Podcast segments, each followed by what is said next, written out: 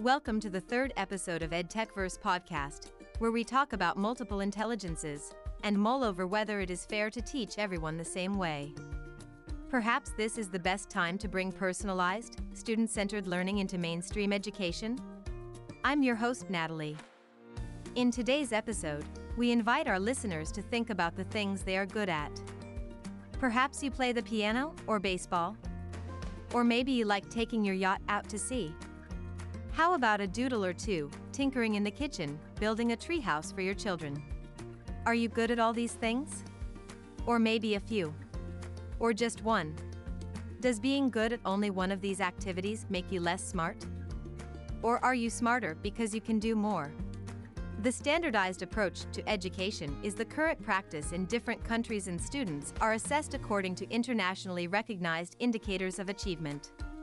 The bar is raised when batches of students consistently perform above expectations. That, in itself, deserves praise because it takes a lot of work from policymakers, institutions, and educators to accomplish this feat.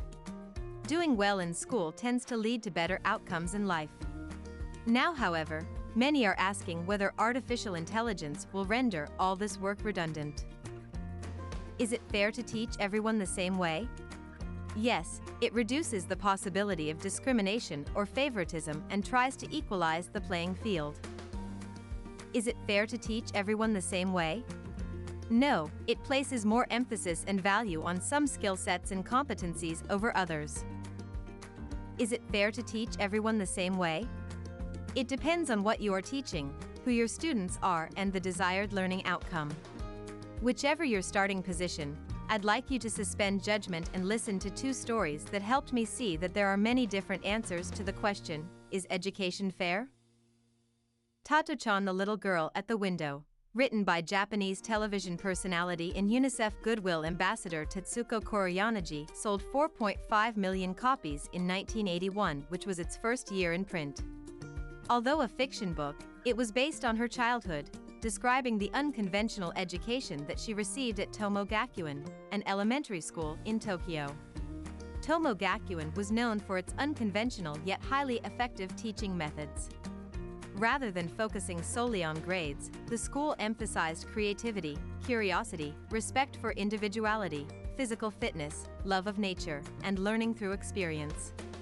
The gates of the school were formed by two trees, and the classrooms were six abandoned railroad cars. When farming was the subject, children were taught by a farmer, and each child was given a small patch of land to weed and hoe, plant and harvest. The children took care of their little patch and cherished not just what they ate but also how it came to be. Sadly, Tomogakuen succumbed to the war and was burnt to the ground during a World War Two bombing. The school was never rebuilt, even though the headmaster indicated that he looked forward to rebuilding the school. Former Googler Max Ventilla started AltSchool in two thousand thirteen, inspired by a preschool search for his daughter. AltSchool raised one hundred seventy million dollars in venture capital funding. It also charged a twenty-seven thousand dollars tuition fee per student.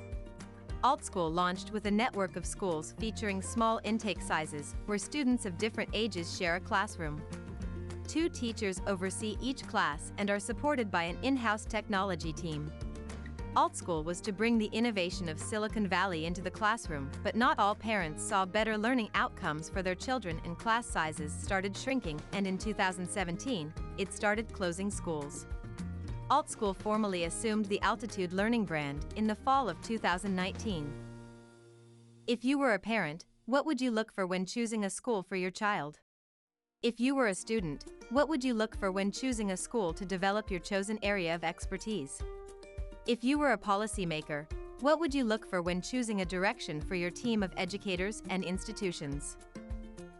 We hope today's EdTechVerse episode has started the discussion on personalized, student-centered learning for mainstream education. Join us in the next episode as we ask, is personalized, student-centered learning just a big, hairy, audacious goal? As always, stay curious and keep learning.